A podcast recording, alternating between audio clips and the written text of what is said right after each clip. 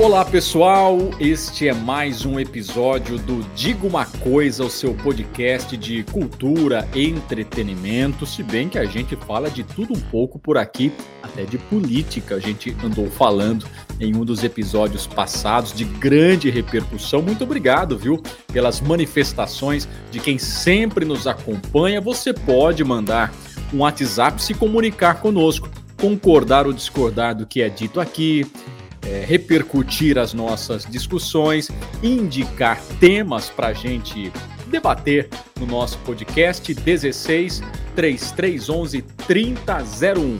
Desta vez o assunto é cinema, um filme que está rendendo comentários pelas redes sociais, gente fazendo manifestações entusiasmadas, chamando este filme de obra-prima e outros um tanto quanto decepcionados.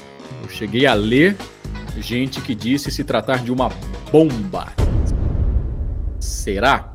É sobre o Homem do Norte que nós vamos falar no Diga uma Coisa. Me diga uma coisa. Me diga uma coisa. Me diga uma coisa. Me diga uma coisa aí, meu. Me diga uma coisa. Coisa. Seu podcast de música, cinema, cultura e entretenimento.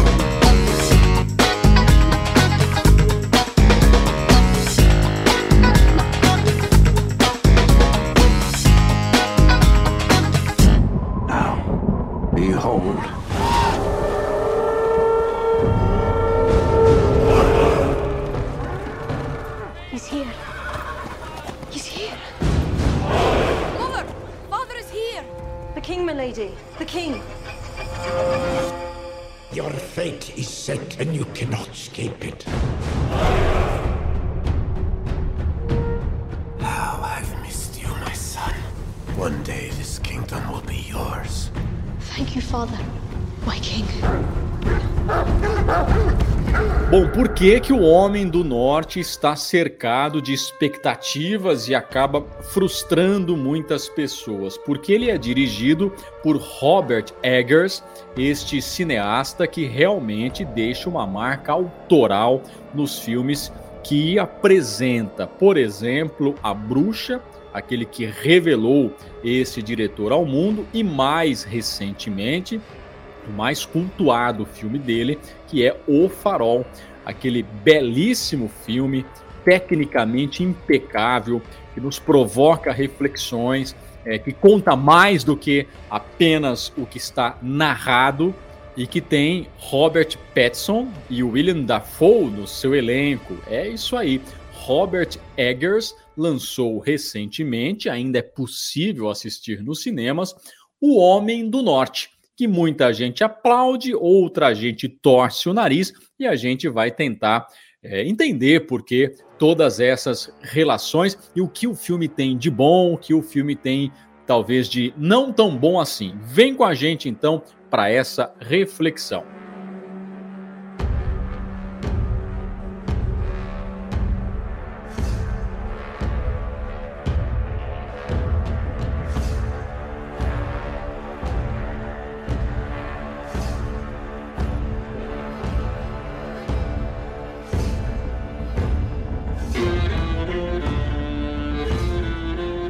Bom, vamos começar do princípio, né? O Homem do Norte é um filme ruim? Não, não é um filme ruim, longe disso.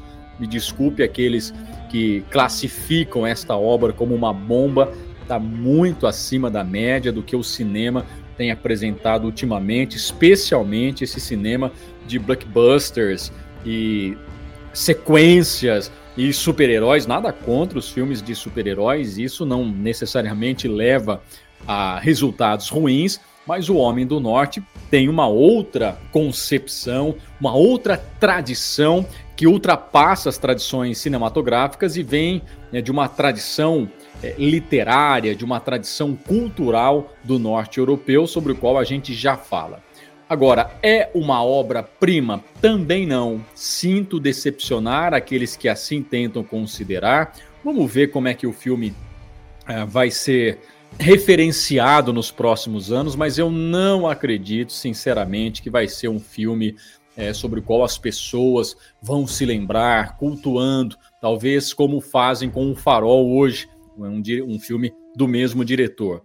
Agora, é um bom filme, é um filme acima da média do que o mercado coloca nos circuitos de exibição.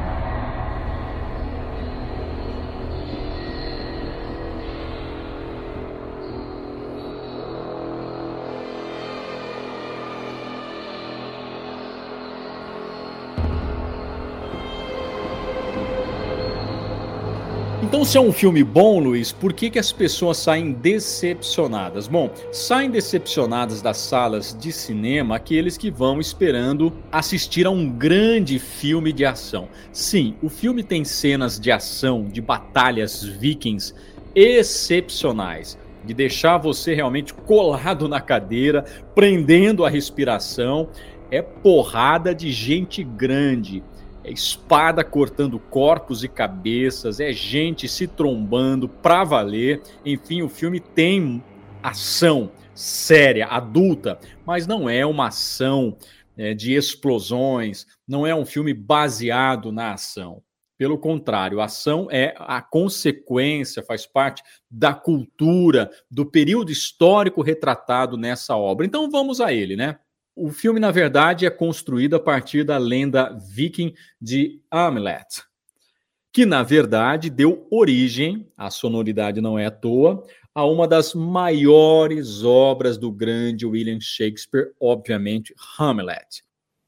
To be or not to be? That is the question.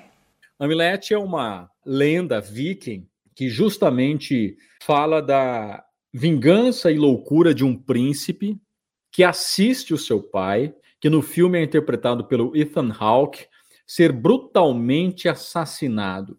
O menino foge porque ele está com o pai no momento da emboscada e observa à distância o pai ser morto com muita violência numa morte encomendada e executada pelo tio, ou seja, pelo irmão do pai, que obviamente está de olho no trono, ele quer herdar a coroa e controlar o seu reino. Para isso, faz parte a execução do irmão e também do seu descendente direto, o sobrinho, que por uma daquelas coisas é, de roteiro, não é? Consegue escapar foge para longe na tentativa de sobreviver e de longe, quem sabe, armar um plano de vingança para restabelecer o trono do pai. A gente já viu essa história inúmeras vezes, até porque Hamlet é um dos textos mais influentes e cultuados de William Shakespeare, com centenas e centenas de adaptações em todos os países, ao longo dos anos. O cinema já contou essa história de muitas formas, desde é, obras que conversam diretamente com a fonte, adaptação direta de Hamlet, ou outras versões, como por exemplo, não é? A animação O Rei Leão. Estou falando da original, não essa live action que recentemente a gente assistiu. Estou falando lá do desenho de 1994 da Disney, que trazia o que? O rei Mufasa morto numa emboscada pelo seu irmão Scar, assistida essa emboscada pelo seu filho Simba, que foge também para não ser morto pelas hienas. Lembram disso? Só que o Simba, ele é encontrado por Timão e Pumba, que passam a viver dentro da filosofia do Hakuna Matata. E antes dele realmente se reencontrar com a sua essência e voltar para tomar o seu reino. Desde o dia em que ao mundo chegamos Caminhamos ao rumo do sol. Há mais coisas para ver, mais que a imaginação, muito mais pro tempo permitir. A história, se você trocar os nomes, é exatamente a mesma. E o príncipe Armlet, depois de crescer não no reino de Hakuna Matata, mas vivendo entre escravos, arma o plano de vingança, retorna para o seu reino de origem e, como escravo, arma toda a vingança contra o tio. No meio disso tudo, tem bastante cena de batalha, tem também a presença da mocinha, mas essa história é universal. A gente está falando de uma história que se passa na, no período dos vikings, lá pelo ano de 914 aproximadamente, mas essa história é universal e as adaptações são feitas em outros contextos históricos e culturais.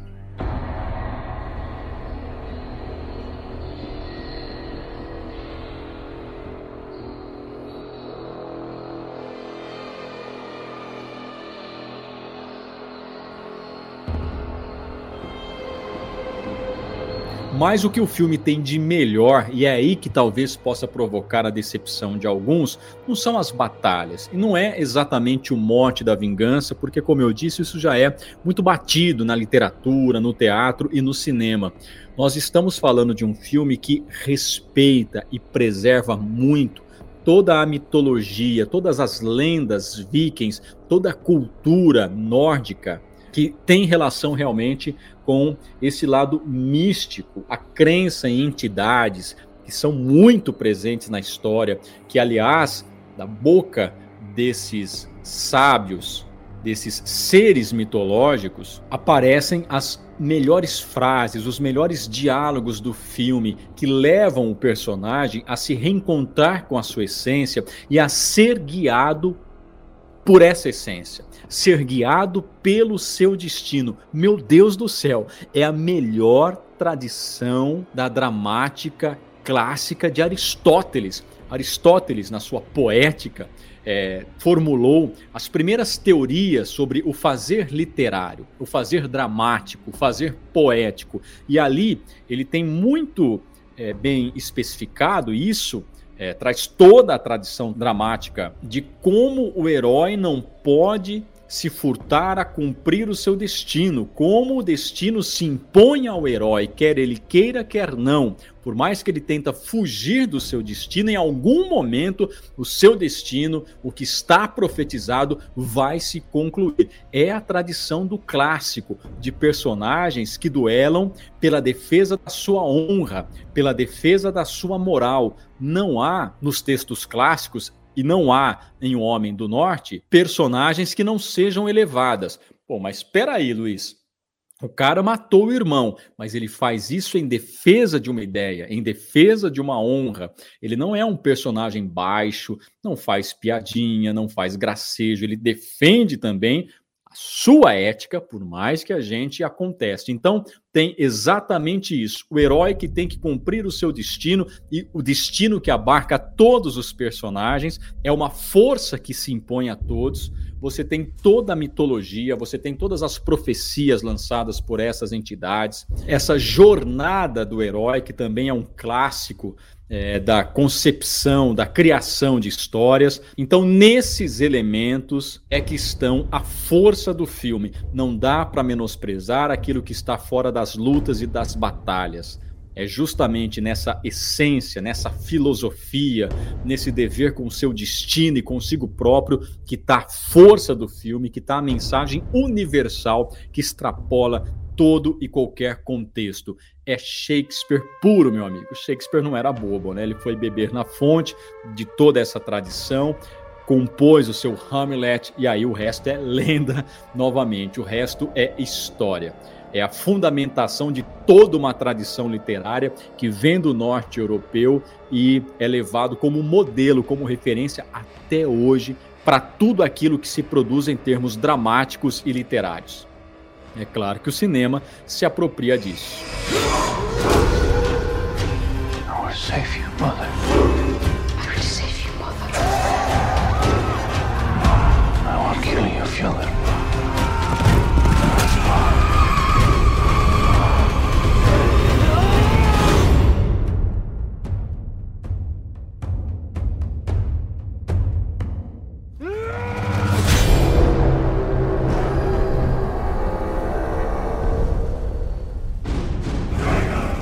Portanto, fica como indicação. Vá ao cinema ou assim que estiver disponível, assista essa história de vingança e superação. O Homem do Norte não é uma obra-prima, mas é muito bom e vale a pena o nosso prestígio. Eu agradeço você que esteve aqui conosco, como eu disse lá no começo da nossa conversa, se manifeste Diga o que você gostou ou não aqui da nossa análise, dê sugestões de temas para os nossos próximos episódios e nos acompanhe. Este é o nosso Diga uma Coisa. Um abraço, pessoal. Até a próxima. Me diga uma coisa. Me diga uma coisa. Me diga uma coisa. Me diga uma coisa aí, meu. Me diga uma coisa. Coisa. Seu podcast de música, cinema, cultura e entretenimento.